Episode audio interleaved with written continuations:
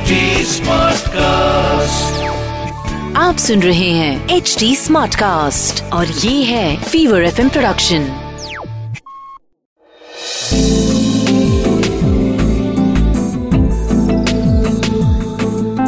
एक अधूरी कहानी।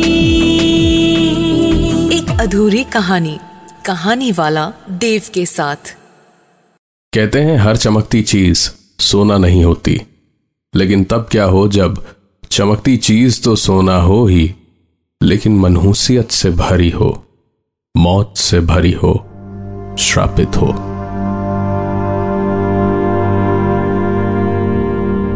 बात 2004 की है। पूरे इंडिया में जगह जगह छोटे बड़े हर शहर में नए नए एफएम रेडियो स्टेशन खुल रहे थे। नए नए गाने, ज़बरदस्त मज़ाक और स्टाइलिश आरजे हर जगह लोगों को अपना दीवाना बना रहे थे। और इन सबको देखता हुआ सूरज बहुत बौखला जाता था, क्योंकि क्लास में हर कोई जब इन लोगों की बातें करता तो उसके पास कुछ बोलने को होता ही नहीं था। क्यों? क्योंकि उसके पास रेडियो सेट नहीं था। सुना है, स्टेशन के पास वाले मार्केट में साठ रुपए में छोटे छोटे हेडफोन वाले रेडियो मिलते हैं। उसने सोच लिया था कि एक हफ़्ते तक अगर पॉकेट मनी में से पाँच रुपए बचा सके। और फिर गुल्लक फोड़े। तो कम से कम सत्तर रुपए तो हो जाएँगे। वही उसने किया भी। ठीक छह दिन के बाद उसने रोज़ाना पाँच से ज़्यादा रुपए बचाए और जब गुल्लक फोड़ा तो वो खुशी से पागल हो गया। पूरे सौ रुपए थे उसके पास। खुशी से आज साइकिल कुछ ज़्यादा ही तेज चला रहा था वो। आखिरकार स्टेशन के पास वाली मार्केट पहुँचा। सूरज ने एक एक करके सारी दुकानों में रेडियो देखे। अब तो उसके पास पैसे थे तो कोई भी रेडियो पसंद नहीं आ रहा था। अब तो कुछ चमकीला सा मिले, धमकीला सा मिले, तब मज़ा आए। सारी खचा खच भरी दुकानों में से कहीं भी उसे कुछ नहीं पसंद आया। आखिरकार एक दुकान पे नज़र पड़ी। बड़ी पुरानी लेकिन अलग अलग और अजीबो गरीब दिखने वाले रेडियो सेट रखे थे। ऐसा लग रहा था कोई रेडियो का म्यूज़ियम हो। दुकान के ऊपर नाम लिखा था ख्वाहिश रेडियो। सूरज को जैसे कोई अनजान सी आवाज़ उस दुकान की ओर पुकारने लगी। यहाँ आइए आपके सपनों का रेडियो यहाँ मिलेगा। आइए आइए यहाँ यहाँ आइए। वो भी जैसे उस आवाज़ के बस में था। उसके कदम दुकान की ओर चलते चले गए। और अचानक जैसे सूरज एक बेहोशी से जागा। देखा, वो दुकान के अंदर खड़ा था। कोई दुकानदार नहीं था वहाँ पे, लेकिन सूरज ने आवाज़ दी कोई है! लेकिन कोई जवाब नहीं आया। उसने फिर आवाज़ दी, अरे कोई है क्या? अब भी कोई जवाब नहीं आया, लेकिन अंदर के कमरे से कुछ गिरने की आवाज़ें आई। फिर एक किसी के धीमे धीमे कदमों के चलने की आवाज़ आई। और आखिरकार, दुकान के अंदर के दरवाजे का पर्दा हटा और एक बूढ़ा मुस्कुराता हुआ आदमी बाहर निकला। चांदी के धागों जैसे चमचमाते सफ़ेद बाल झुर्रियों के बीच में दो आँखें, एक नाक और पूरे सफ़ेद चमकते दांतों वाली एक थोड़ी सी मुस्कुराहट लिया हुआ बोला, उम्र हो गई है ना? ऊँचा सुनाई देता है। क्या चाहिए बेटा? अभी तक जो आवाज़ सूरज को अपने कानों में सुनाई दे रही थी, वो यही आवाज़ थी। सूरज को कुछ भी अजीब नहीं लगा। उस पे तो बस रेडियो खरीदने की धुन सवार थी। उस आदमी की बात खत्म होते ही सूरज तपाक से बोला मुझे एक रेडियो चाहिए मेरे पास सौ रुपए हैं? बूढ़ा हंसा और बोला वाह सौ रुपए देखता हूँ। अब जब ख्वाहिश है तो रेडियो भी मिल ही जाएगा। आ, कब से ख्वाहिश है रेडियो लेने की? सूरज को इतनी बातें करने का मन ही नहीं था। बोला, आपको उससे क्या मतलब? रेडियो दीजिए ना जल्दी। दुकानदार बूढ़ा था और सूरज की बदतमीजी से गुस्सा नहीं आया उसे। मतलब समझदार भी था। बोला, बेटा, रेडियो पे क्या सुनोगे? सूरज चिढ़ के बोला, अरे, रेडियो पे कोई क्या सुनता है? गाने और आरजे की बातें। सब कहते हैं बहुत मज़ा आता है सुनने में. मेरे दोस्तों ने ना टीवी देखना ही छोड़ दिया है। सब रेडियो सुनते हैं। और मेरे पास तो रेडियो है ही नहीं। जल्दी दिखाइए ना कुछ अच्छा सा। बूढ़ा आदमी हंसा। मेन दरवाजे की ओर इशारा करता हुआ बोला "हम्म, सिर्फ़ गाने। "हम्म, अच्छा वो उधर कांच की शेल्फ पे एक नया पॉकेट रेडियो रखा है। साथ में हेडफोन भी होगा। देखो देखो। जाओ, ले आओ। सूरज गया और रेडियो उठा लाया। बूढ़े ने रेडियो को चश्मा ऊँचा नीचा करके देखा और फिर हंसता हुआ बोला, ये तुम्हारे लिए सही रहेगा।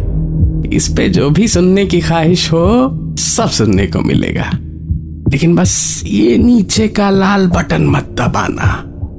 बिल्कुल नहीं। सूरज पूरी बात सुनते ही बोला हाँ पता है पता है। लाल बटन रिकॉर्ड करने के लिए होता है ना? नहीं करूँगा। कितने पैसे हुए? बूढ़ा फिर हंसा और बोला, पैसों का मैं क्या करूँगा? अच्छा देना चाहते हो तो निकलते टाइम वो देखो, दुकान के बाहर वहाँ एक आदमी बैठा है ना, उसको सामने उस ठेले से ब्रेड ऑमलेट खिला देना। बहुत पसंद था मुझे। मतलब उस आदमी को खिला देना, है? सूरज खुशी खुशी बाहर निकला और ब्रेड ऑमलेट का ऑर्डर देके जब तक वो ठेले वाला उसे बनाए, तब तक रेडियो चेक करने के लिए ऑन किया।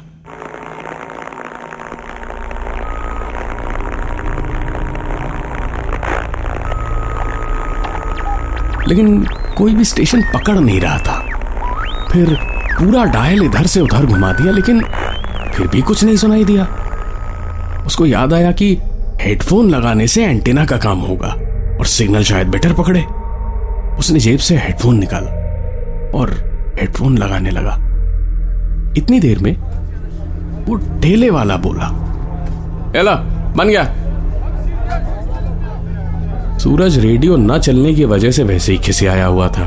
उसने दुकानदार की ओर देखा भी नहीं और बोला अमा, रुको यार। यहाँ रेडियो नहीं चल रहा तुमको अभी खाना देना है। रुको।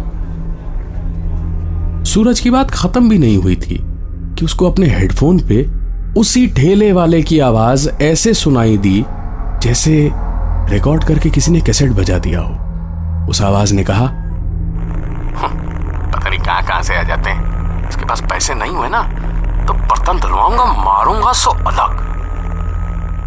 सूरज ने पलट के ठेले वाले को देखा तो वो किसी और को ब्रेड ऑमलेट दे रहा था। वो चिल्लाया, क्या बोला तू? मारेगा मुझे? ला इधर खाना दे। ये ले तेरे पैसे। भिखारी कहीं का। प्लेट उससे छीनते हुए सूरज ने ठेले वाले के मुँह पे पैसे फेंके और प्लेट लेके उस आदमी को देने चला गया। उस आदमी का सर एक कंधे की ओर झुका हुआ था। बिल्कुल पत्थर सा बैठा था। सूख चुका था पूरा। शरीर में शायद कुछ था ही नहीं उसके। बढ़ी हुई मैली दाढ़ी, कपड़े तो नहीं, चिथड़े थे। बाल भी दाढ़ी की तरह ही बुरे हाल में थे। उस आदमी के शरीर में बस एक ही हरकत थी। उसकी पलकें झपक रही थी, वरना वो ज़िंदा था या नहीं, ये बता पाना मुमकिन नहीं था। सूरज ने प्लेट उसके सामने पकड़ी और कहा, ये लीजिए। खा लीजिए। वो दुकानदार अंकल ने बोला था कि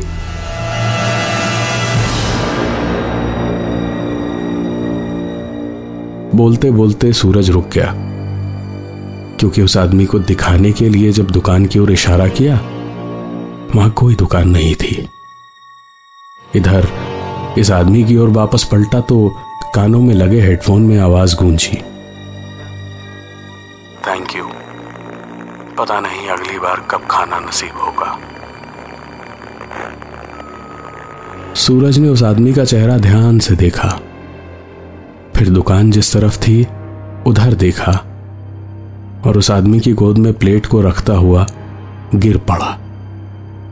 उसके कानों में फिर से आवाज़ गूंजी। मैं भी रेडियो में था। फरमाइशी गीत सुनवाता था। एक सज्जन थे जो हमेशा चिट्ठी भेजते थे। नवीन जी, उम्र हो गई थी उनकी। लेकिन कहते थे, बड़े तंत्र मंत्र के पंडित थे। पहले तो मैं उनके बताए हुए गाने बजा देता था, लेकिन धीरे धीरे चिट्ठियाँ बढ़ती गईं और उनकी फरमाइशें हर बार नहीं बजा पाता था। एक दफे स्टूडियो से निकला तो देखा एक आदमी डब्बा लिए बैठा था। बड़े गुस्से में लग रहा था। मैंने पूछा, किससे मिलना है? तो कुछ बोला नहीं। बस मुझे डब्बा पकड़ा दिया और बोला, आपके मन में अहंकार की झुर्रियाँ पड़ी हैं। जैसे मन से दिखते हैं, वैसे ही अगर सचमुच दिखने लगे ना तो आपसे ज़्यादा झुर्रियों वाला चेहरा किसी का नहीं होगा। मेरी ख्वाहिश आपने पूरी नहीं की कई दिनों से, लेकिन ज़िंदगी भर आपका शरीर तो किसी काम का नहीं रहेगा। आपका मन सच्चे दिल की ख्वाहिशें पूरी करता रहेगा। मैं ही नवीन हूँ। और ये मेरा श्राप है आपको।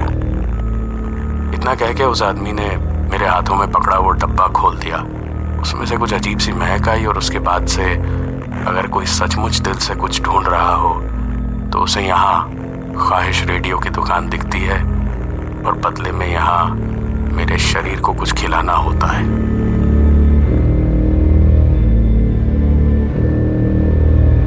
वो आदमी हिला भी नहीं था। प्लेट में खाना खत्म हो चुका था। सूरज ने पलट के चारों ओर देखा। नॉर्मल ट्रैफ़िक था। लोगों की भीड़ थी। शोर था, बातें थी, लेकिन सूरज जैसे इतनी देर से किसी और ही दुनिया में था। वापस पलट के देखा तो वो आदमी वहाँ नहीं था। कहीं उठ के जा सके ये नामुमकिन था। दुकान भी नहीं थी, आदमी भी नहीं।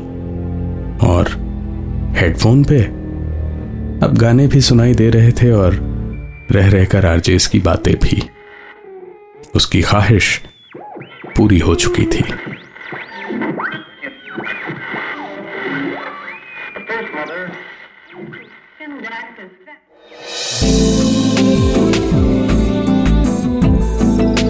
आप सुन रहे थे एक